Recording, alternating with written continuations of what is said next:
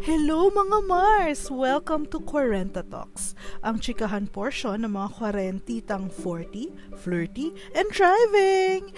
Ako nga pala ang inyong Tita Burr, ang inyong kwarentitang walang katalo-talo. Samahan niyo ako as we discuss about life, love, at mga ganap ng pagiging isang kwarentita.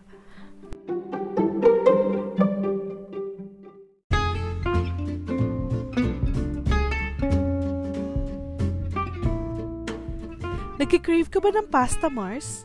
Try World Pasta! They offer a wide array of delectable dishes na pasok sa budget. Lutong bahay, lasang restaurant, pero presyong kaibigan. Check out their page in FB at World Pasta for their complete menu, prices, delivery information, and how you can order. They also have an Instagram account. Just search for at World Pastas.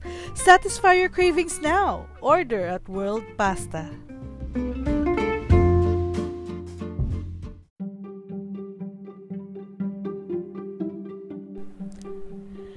So Mars, ang magiging topic natin for our episode today is somewhat related sa na-discuss na natin sa isang previous episode.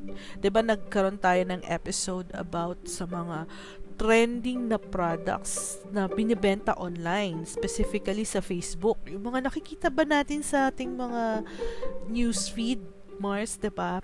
So, ngayon, ang pag-uusapan naman natin is yung mga iba't ibang klaseng online sellers. Yes, Mars, I know, siguro marami ka nang nakadeal na online sellers, no? Dahil sa hinaba ng quarantine period natin, I'm sure, maraming beses ka nang naka-order online. Specifically sa mga shopping, online shopping sites or platforms, and especially sa Facebook. Kasi doon naman pinakamadaling mag-order, diba? Doon, automatic kasi minsan, pagbukas mo ng Facebook mo, andyan na yan sa feed mo, so, naiengganyo ka nang bumili. And minsan, lalo na kapag nag-join tayo ng mga groups, apakarami niyang groups na yan sa Facebook eh. Yung mga groups ng, kung nakatira ka sa condo, yung mga marketplace yon, yung mga, kung anong condo ka nakatira, nandoon yung may parang group ng mga sellers within your units or within your building na nagpo-post ng mga binibenta nila, at magandang option yun kasi free delivery. So, lalo na kung within the same floors, diba? Konting kembot lang, eh, nandiyan na agad yung mga order mo or cravings mo. Tapos, minsan, meron ding groups for yung mga villages within the subdivision, the village, or within the barangay. Near barangay, or minsan yung magkaka-cluster na barangay na magkakalapit. Advantageous yun kasi free delivery. I know maraming mahilig sa mga free deliveries kasi nakikita ko yung mga nagpo-post. Talagang napapansin ko sa mga buyers ngayon, they really prefer na free delivery. So yun, pag-usapan natin, Mars, yung mga encounters mo with yung mga online sellers. May na-encounter ka na bang online seller na machika? Yung sobrang chika, yung minsan sobrang chika niya, nagiging friend mo siya dahil nagiging suki mo siya dahil yun nga, friendly siya sa'yo. Kapag sumasagot siya, lagi siyang active online. So kapag meron kang tinanong, makikita mo lagi siyang unang-unang minsan first commenter siya lagi, diba? First commenter siya lagi sa mga post mo. Pagka nagpost ka ng LF food trip, ganyan, siya unang sasagot. O minsan naman pag hello mo pa lang sa messenger, ayan na, wala pang ilang segundo, may sagot na siya. Tapos siguro naka-encounter ka na rin ng mga bashing online seller. Ito yung mga kaibigan mo, nasa contact list mo, at talagang closely related sa'yo, na bebentahan ka ng product nila, ipipm ka para bentahan ka or ilike yung page nila. Gawain ko din yan, Mars, bilang ako isa ring online seller. Kasi mas madaling magbenta, lalo na kung nagsisimula ka, sa mga friends mo, sa mga network of friends mo, kasi kilala ka nila eh. Bukod sa hindi ka nila matatanggihan dahil kaibigan ka nila, Diyos, kilala ka nila in such a way na hindi mo kailangang i-build yung credibility mo. So, hindi nila kailangang pagdudahan na marunong ba talaga itong magluto.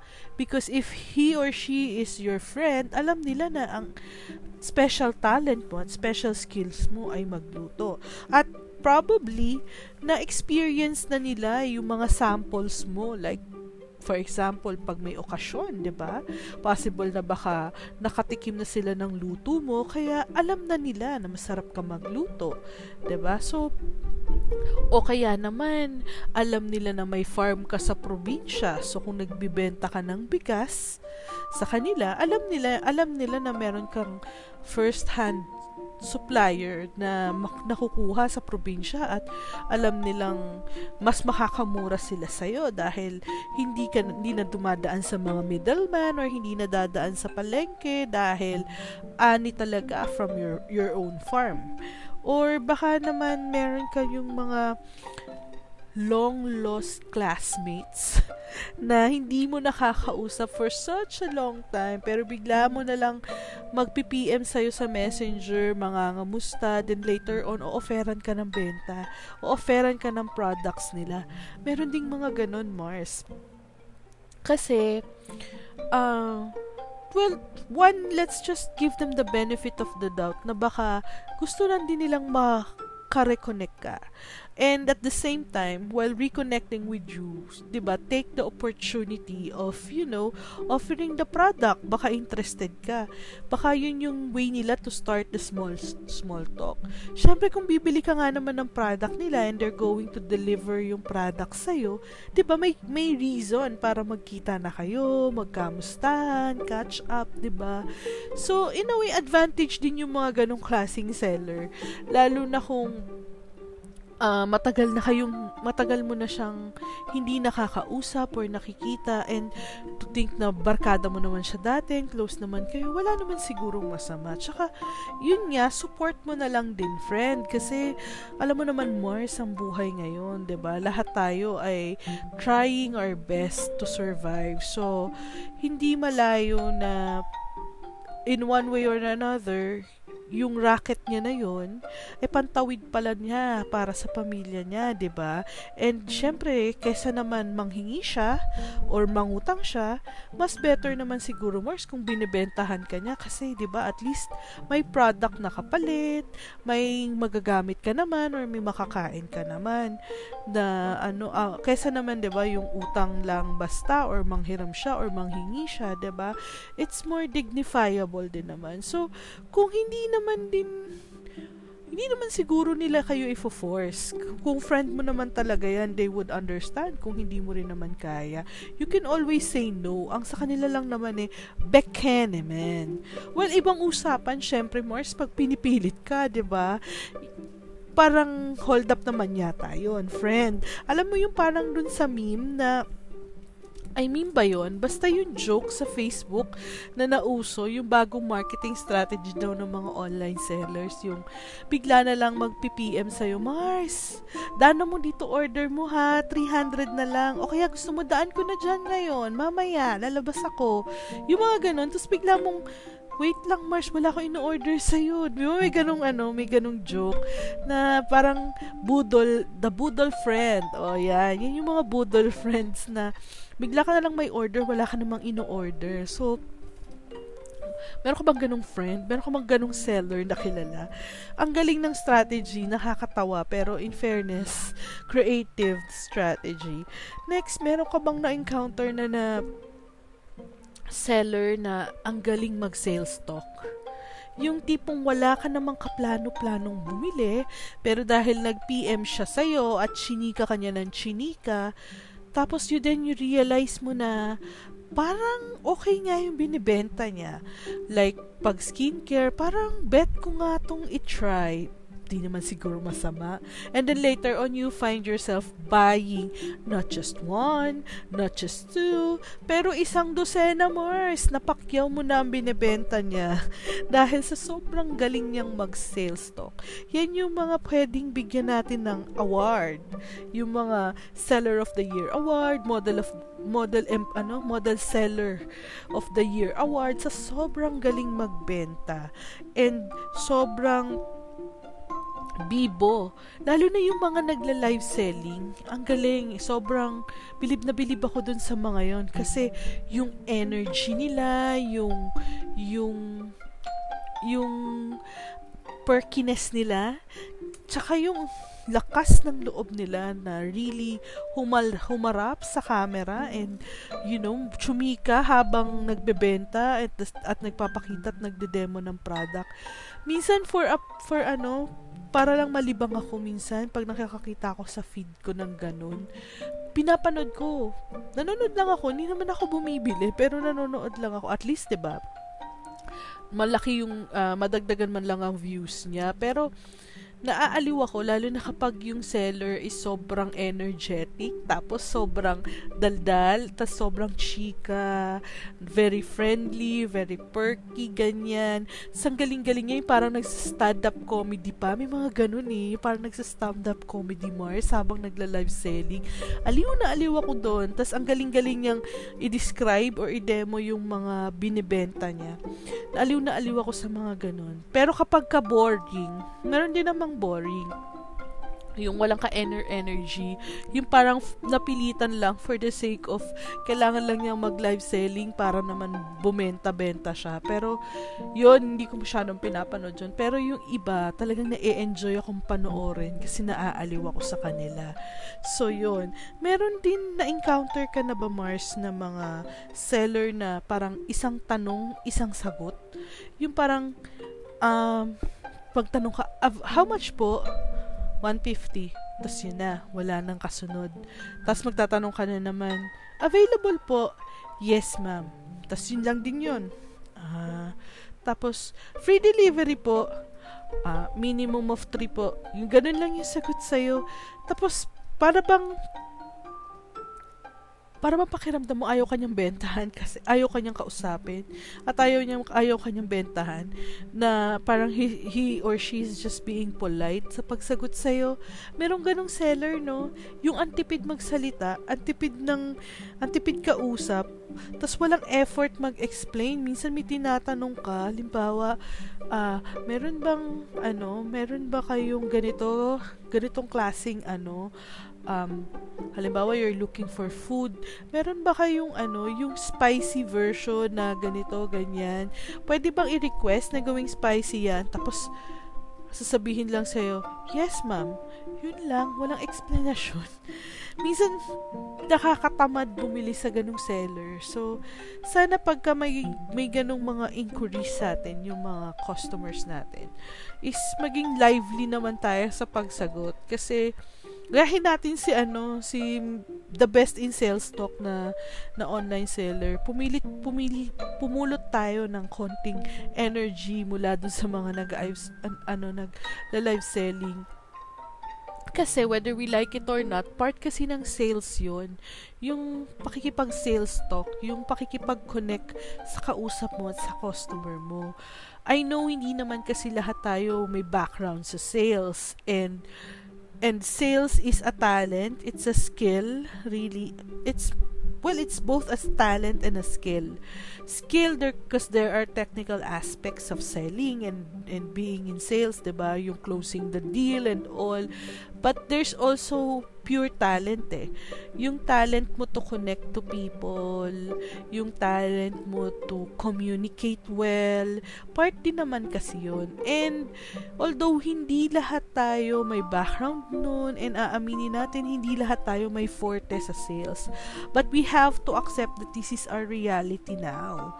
And kung pinasok natin ang online selling, then might as well put an effort to know more about selling than just tipid-tipid sagot lang. Kasi maraming online sellers sa Facebook, or sa iba pang mga platform, and pwede tayong kainin ng buhay ng mga sellers na yun. Maraming pagpipilian ang mga customers natin. So, might as well, diba, nag-effort na, nagtanong na sa'yo. Ang i-goal na natin pag nagtanong sa'yo or nag-effort sa'yo, Mamsh or Mars, ibigay mo na lahat ng information na kailangan niya. Kung nagtanong siya magkano, available ba to? Yes ma'am, ilan po ba ang kailangan ninyo? Marami po ako dito on hand ngayon. Or kung may free delivery ba to? Yes ma'am, pwede ako mag-deliver kung more than ganitong items ang bibilin mo or kung ganitong amount ang kailangan mo. Rather than saying na, ma'am, ano po eh, may delivery fee po kami, diba? I mean, you could at least deliver it on a nice way para makaklose ka naman ng deal, Mars. Para magkabenta naman tayo, Mars. Medyo konting ano lang naman, effort lang naman sa pakikipag-usap. Buti nga yan, di mo kaharap yung kausap mo, diba? Sa Facebook Messenger lang. At mapag-iisipan mo ang isasagot at mapaghahandaan mo ang sasabihin mo.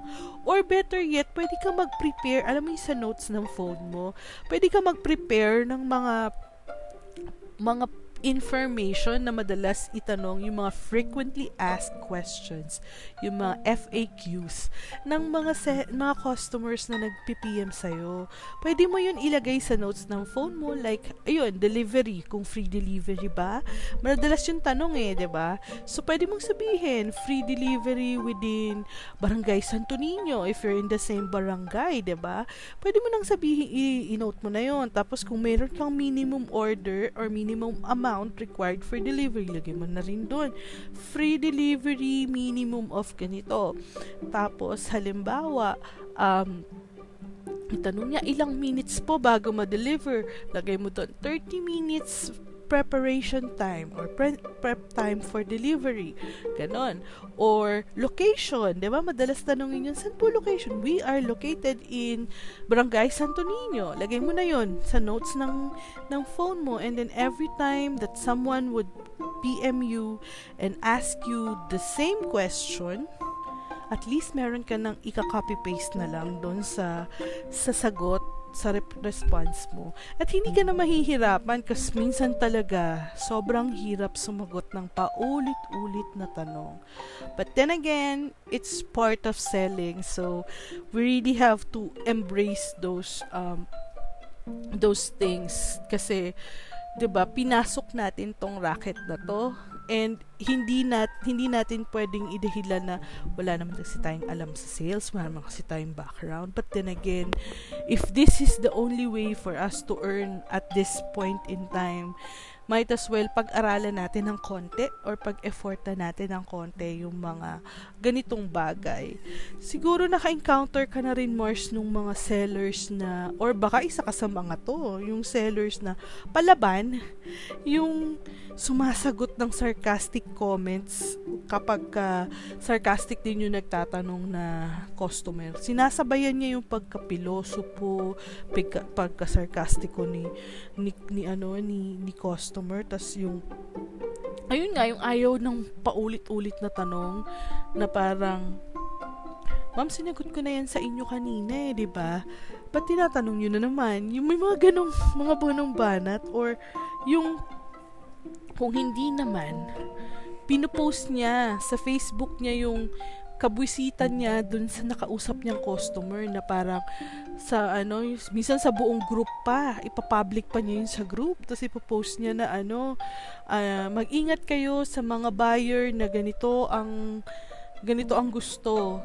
Yung parang, ang layo-layo naman niya, pero gusto niya free delivery, tapos isang piraso lang yung order. Yung magrarant in public, tapos ipapahiya niya si customer na minsan pinatag pa niya pati yung pangalan, tapos minsan ilalagay pa niya yung screenshot ng mga conversations nila, tapos sasabihin niya, bogus customer ito. huwag kayong maniniwala dito or huwag kayong beware of this customer. Yung mga ganun. Isa ka bang ganung seller, Mars? Or naka-encounter ka na ba ng ganitong seller? Ako, madalas akong makakita ng ganitong post sa mga groups na sinasalihan ko.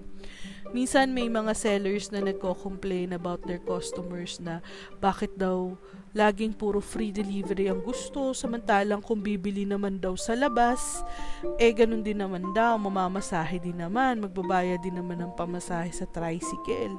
At least, diba, nagkaantay na nga naman daw ng convenience sa bahay, tas gusto pa free delivery, magkano lang naman daw yung order, hindi lang naman sa amin napupunta yan, napupunta din naman yan dun sa delivery. Mga ganong post, I do understand your point, believe me, kasi nga online seller din ako. And yes, minsan may mga nakakainis na customer, hindi natin maiiwasan yan. But being someone from the customer center industry as well, siguro isa sa mga natutunan ko of being part of that industry is yung patience na walang kasing haba. Kasi nga, no matter how difficult or kahit gaano kakulit, nakakainis, nakakagalit si customer, at the end of the day, the customer is always right. I mean, we wanted the sale, we needed the sale, so we have to make sure na ma-meet natin yung mga expectations ng customer. Let's take a look at the way we talk to them, we communicate with them, kasi baka naman mamaya it's just a matter of miscommunication, kaya hindi nila na-realize, hindi naiintindihan ni customer yung mga gusto ni seller or yung mga ini-explain ni seller. For example, I encountered a scenario sa isang group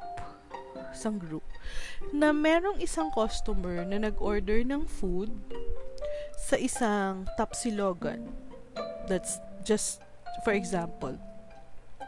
Tapos, ang dami niya in-order. Siguro mga naka-worth more than 1,000 Tapsilog. Kasi parang nag-inuman sila ng, I don't know, tropa or pinsan or... But actually questionable din sa akin paano nangyaring nagkaroon ng inuman, 'di ba? Ano naman, bawal naman ang social gathering. So, bakit ang dami nila dun sa bahay? But then again, hindi na 'yun yung point. The point is about the sales. So, dead man na. So, yun nga, si customer umorder kay Tapsilogan, ganitong number of Tapsilog, kaya nyo bang i-deliver? Actually, burger daw yung order niya, tas nauwi sa Tapsilog. Kasi ito namang si seller, out of stock na pala yung Tapsilog din, ay yung mga burgers niya. So, parang sa umpisa ng conversation, may ino-order si customer ng mga burgers, fries, and all. Tas later on, nagko-commit si seller, pero later on, only to find out na wala na palang stock for the burgers. So, nauwi sila ngayon sa Tapsilog.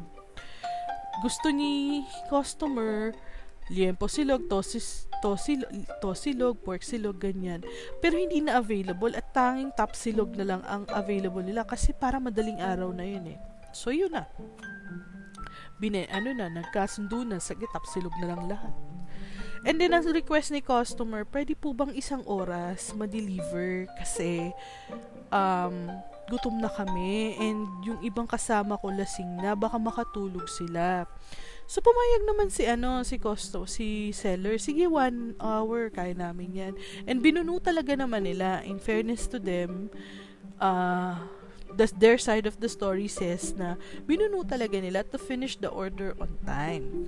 And this is COD, ha? And then when they delivered the order, nag-follow up muna pala si customer. But then again, hindi pa tapos yung order. So, nakiusap tong si seller, please, pwede po bang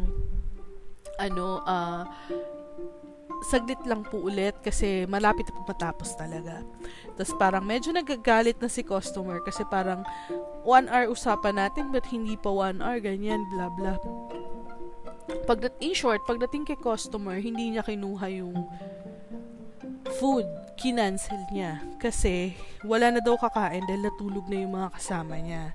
Natulog na lang nang nagugutom kasi nga ang tagal daw nung order. So, may mga kulang-kulang na information like what transpired between the waiting time and all, or how many minutes yung late ni customer, ganyan. So, parang ang nangyari, I'm just analyzing the situation from the point of view of a customer service people at customer service worker, ganyan.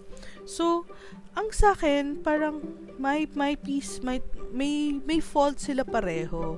Kasi ang nagrant dito si seller, ginireklamo niya si customer. But then again, si customer, parang siniscreenshot niya yung food, yung orders, yung name, yung Facebook account ni customer, the conversations that were made. So later on, parang naging mahabang ano na siya, palitan ng mga kuro-kuro at debate online. Alam niyo naman, pag may mga ganyang hot issues, syempre mga Mars, ang daming pumapatol at nagko-comment, 'di ba? Kaya lalong humahaba ang usapan. So, in ano na lang, at a glance, sabi ko, pareho naman sila may kasalanan. Number one, si seller, umpisa pa lang malabo na siya kausap. Hindi na pala kumpleto yung out of stock na pala yung order nila. Dapat beforehand, sinabihan niya na si customer na out of stock na tong mga to. Kasi po pa-close na kami. 'Di ba? Just give the customer a reasonable statement na ganito po kasi. Yun. Dapat umpisa pa lang. So, hindi na siya nag-expect na, okay, na-disappoint siya kasi ang ina-expect niya at kina-crave niya ay burger. So, there was already a disappointment there. Although, based on the screenshots, nag-apologize naman si seller for the, overlooking yung mga inventory ng stocks nila and all. And then, si customer should have been more, actually, patient na siya nung time na yun. Kasi, okay, sige, but tinuloy pa rin niya yung pag-order. And, pinurso pa rin niya yung order. Now, ang tanong naman ni customer is, would you be able to make it an hour? After an hour? Dapat, nag-set na rin ng expectations si seller na, I can't. Baka pwede pong tumawad ng oras, let's say an extension of 15 minutes, an hour and 15, para lang po ma-sure natin na lahat kompleto, ganyan. Give yourself an allowance. I know, minsan sayang ang benta, I can understand, lalo na kung marami yung order. Sayang yun, pasara ka na, 'di ba? Tatanggi ka ba sa grasya? Of course not. At this time, at this point in time, dapat hindi tumatanggi sa grasya. So, naiintindihan ko yun. And, I can see naman from the screenshot na nag-explain naman si customer na in-effort talaga nila to finish all the orders in time. Kaya lang, syempre, on time, kaya lang, syempre, they can only do so much. Which is understandable if they're short-staffed. And, yun nga, closing time. So, considering the amount of resources that they have at that moment. So, they could have, again, set the expectation of the customer. If you feel like 10 minutes, 5 minutes before the said hour na sinabi mo na at this time for delivery na yung order, you could have reached out to the customer and said, "Ma'am, can we ask for an extension ng 15 minutes? Malapit na naman po eh. We have already almost done with the orders. Kukumpletuhin lang namin, ma'am. Konting minuto lang." Eh, diba? Baka naman nadaan pa yun sa pakiusap. Or, nag-partial delivery. Yun eh. Pag hindi pumayag si customer, the next option would be to offer a partial delivery. Sige ma'am, ganito na lang. If you want, we can send you yung natapos na namin. And then, ihabol na lang po namin yung mga naiwan pa. If you're using bicycle naman for delivery, diba, medyo tipid naman na yun with gasoline and logistics and all. At saka kung marami yung order at malaki yung bayad ni customer, covered naman siguro kahit dalawang beses bumalik yung magdi-deliver. Just so you save face with the customer.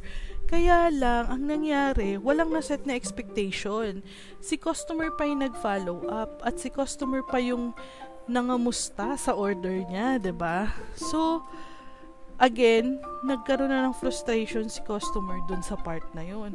And then, by the time natapos siguro sila, wala na yung, yun nga, sabi dun ng customer is tulog na yung kakain, hindi niya na binayaran. But that's something also na medyo hindi maganda. Kasi pagkain yun, it would be put to waste. Alam mong masasayang yun if you don't pay for it. Sasabihin mo, matutulog na yung mga kakain. They can still eat it pag gumising sila. Iinit yun na lang yung food. So, you can still accept the food, diba? Maaano nyo pa rin naman, sisave nyo pa rin naman yung food kung kinuha nyo. Then, si customer could have parang at least ask for I'll just pay half of it. Late naman kayo, wala nang kakain, diba? And si seller could have also offered that. Offered a bigger discount kung dahil late naman sila. So, pwede naman, sige ma'am, ganito, bawasan ko na lang ng a certain amount yung, or a certain %.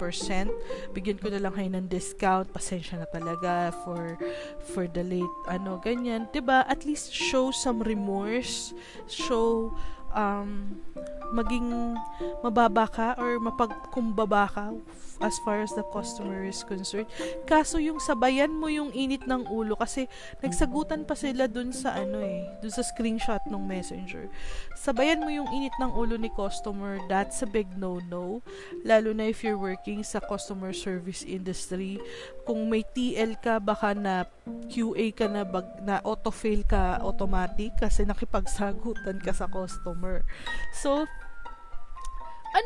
everything naman could be settled in a diplomatic manner, diba? Nasa pakikipag-usap mo lang yan. And at the end of the day, kung talagang difficult si customer, then let go.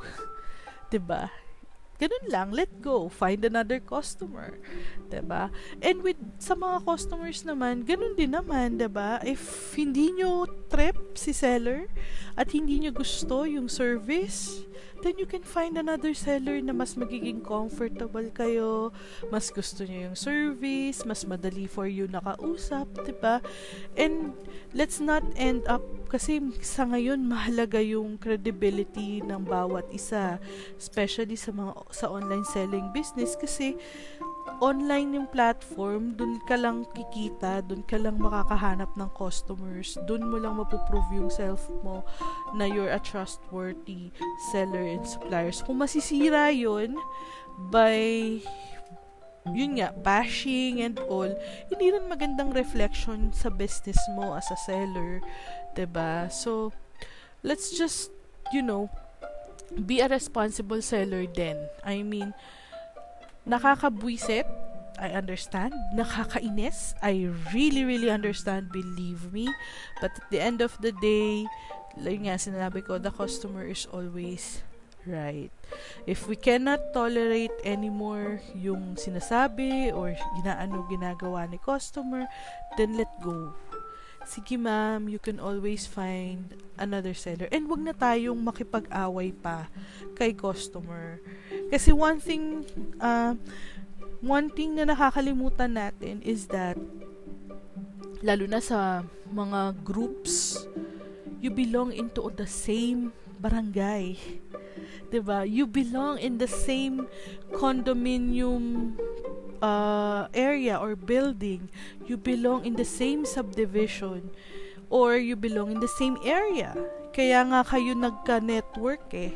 It's because we all know Facebook works as parang a network of 6 degrees of separation. So in one way or another, you are connected to that person. You are connected to your customer ng ilang degree. So hindi imposible that the two of you would encounter each other again, ba? Diba? Possible na baka pagdating mo sa grocery, nagkitaan kayo. Ito na naman to, yun na naman, ganyan, diba? It's a small world and it's becoming smaller and smaller every day because of social media and technology. So, if we are to, you know, spread hate and spread yung galit, invent it out, or parang do something na bad, madali lang din for us na ma-encounter ulit yung taong yun, and then what? 'Di ba?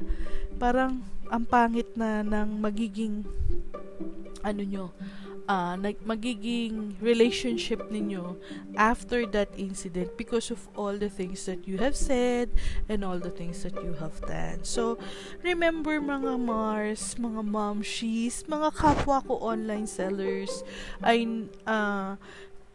good customer service ang puhunan natin. Isa yan sa magandang puhunan, or isa yan sa mga key points for you to succeed in your online selling journey. Kasi we have to relate to customers kasi hindi naman natin sila physically nakikita. Hindi natin sila physically nakaka-interact. So, and messenger could mean walang tono ang messenger eh. So, kung ano yung i-type mo dyan could mean another thing para sa kanya at could mean na iba sa akin. Pwedeng iba yung dating sa kanya, iba yung dating sa inyo. So, really talagang communication is the key. And I'd like to share with you a few points na actually tinitraining pa namin to sa office. Part to ng training namin sa customer relations. Yung mga how to parang develop loyalty among your customers. One, empathy. Okay? You should be able to, you know, empathize with your customer. Ang empathy is yung nararamdaman mo kung ano yung nararamdaman ng customer mo. So, you should put yourself into your customer's shoes. So, kung ikaw ang customer, paano mo gustong sagutin ka ng isang seller pag ganito yung tinanong mo? Always think sa ganong perspective. Kasi ikaw, umu-order ka rin sa iba. And nai-experience mo rin at nagiging customer ka rin. And as a customer, ano ba yung ina-expect mo sa magbebenta sa'yo? That's the same way that you have to know, to do, para ma-meet mo yung expectation ng customer mo.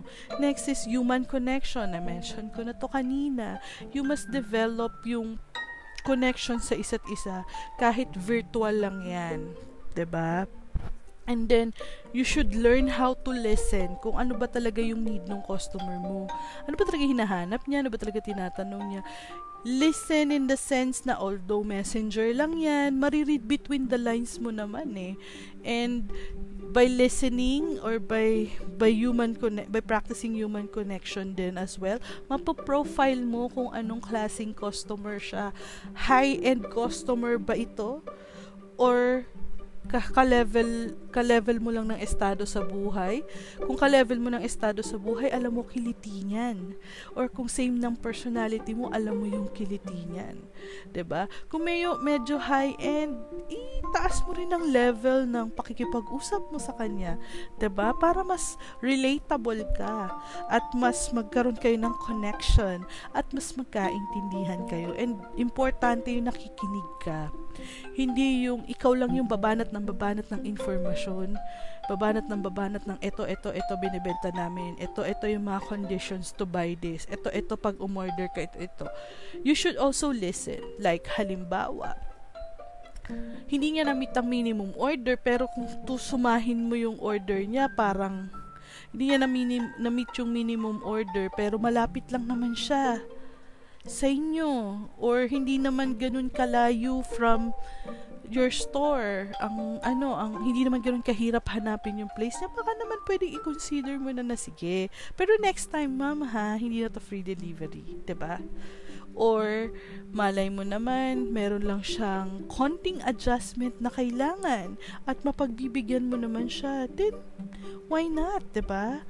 And syempre maging responsible ka rin as a seller, diba? Make sure na pag nag-commit ka na by this date, by this time, I will be able to deliver. Stay committed to that. Diba? Dahil sinet mo na expectation niya and alam mo ang feeling ng nafo-frustrate. And it's not a very good feeling and it's not something we want our customers to experience. And syempre mag-follow up ka rin. Baka naman nag-aantay siya sa'yo ng sagot sa'yo or let's just say nakalimutan niya na may in-order pala siya sa'yo. Lalo na kung mga pre-orders yan, nakalimutan pala niya na may in-order siya sa'yo. So, hindi siya nakapag-prepare ng pambayad or nakaalis siya ng bahay.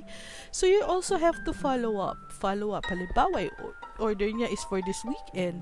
Di the day before the weekend, mag-follow up ka. Ma'am, confirm ko lang yung order niyo. I-deliver namin ng gantong oras. Pa-prepare na lang po ng payment. Diba? It's an added bonus sa service mo and your customers will feel special because they knew you value them as a customer. So, yun lang mga Mars, and I hope may napulot kayong mga magagandang bagay sa episode natin for today. And syempre, go lang ng go sa mga business. Para sa ekonomiya mga Mars, go lang ng go. Just continue to strive harder.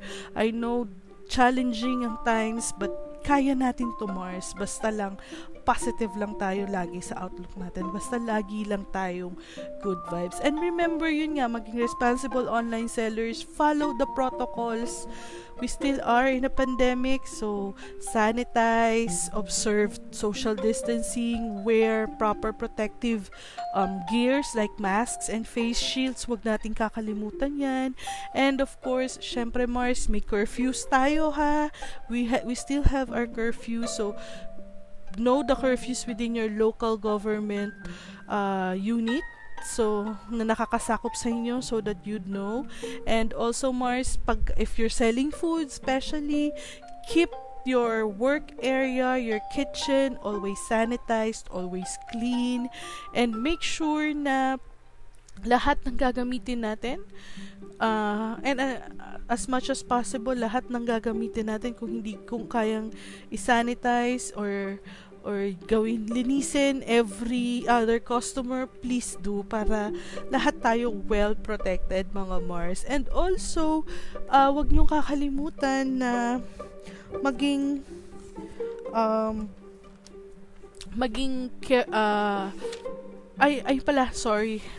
tita moments. I'm so sorry. Ayun, and I'll also like to promote as much as possible, let's use cashless transactions. Kasi nga, yung transmittal ng virus could also be done sa money. And ang money, ang dami-daming kamay na pinagdaraanan. So, it could be talagang a breeding ground. Not just for viruses, but for bacteria as well.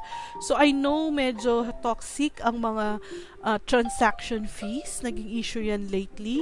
But if we can manage to still do cashless transactions, please do.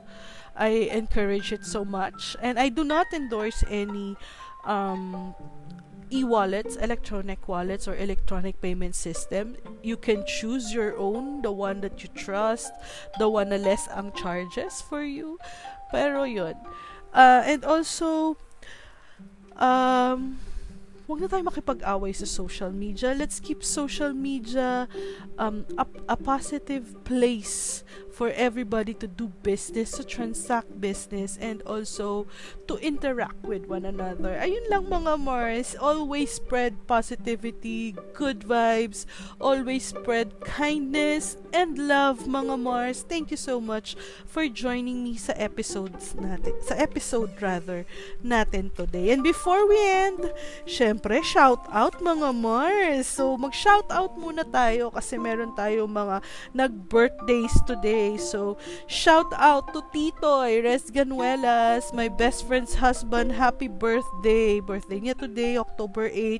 And to my favorite teacher, ang class advisor ko nung elementary, Miss Susie Austero. October 8 din siya. Happy birthday, ma'am. And belated happy Teacher's Day as well. And meron ding mga nag-celebrate ng mga anniversaries nila.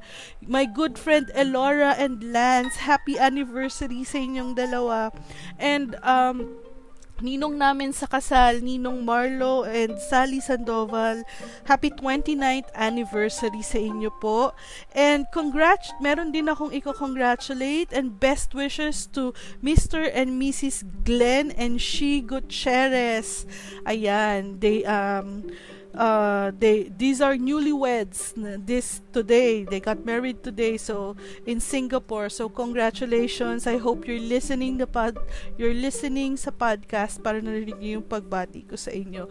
And Mars, do not forget, if you want to share your thoughts, your comments, your suggestions or mga topics na gusto nyong pag-usapan natin dito sa ating podcasts, just tweet us and use the hashtag Quarenta Talks. You can also follow me in Twitter at Bernallen.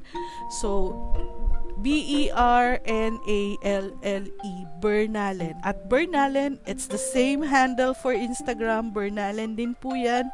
And, if you want to listen to this podcast, you can listen to it via Spotify, Google Podcast, Breaker, Pocket Casts, Radio Public, Anchor. So, i-follow nyo lang po ang mga Spotify. I-download nyo lang yung Spotify na yan. I-follow. You can download it sa inyong playlist para you can listen to it offline wherever you are. And, to stay updated, just follow me sa Twitter and then sa Instagram kasi I'm posting din naman po. Whenever I upload an episode, I post it sa Instagram stories and sa Twitter din. I also have Facebook. It's Bernalyn Manalili. You can search me and follow me on Facebook as well. Add me if you would like to. Pwede naman. And para nag-share din kasi ako ng mga Facebook stories ko whenever I upload episodes. So, magiging manonotify din kayo if you're my friend. And yung mga friend ko sa Facebook, I hope you listen to this podcast at sana na-enjoy nyo ang pakikinig. And, for those of you who would like to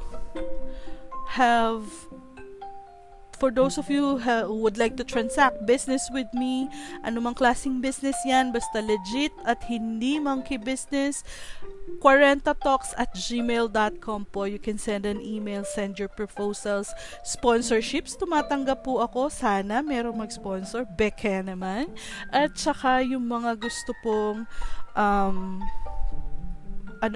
mga magpa-endorse, mga product endorsements and sponsorships and ads, you can email your proposals po. Yun lang mga Mars, thank you so much. Yun, nasabi ko na kanina, thank you ulit for joining me sa episode. This has been your Tita Ber, ang inyong kwarentitang walang katalo-talo. Join me again on our next episodes. Stay safe, stay awesome. Goodbye mga Mars!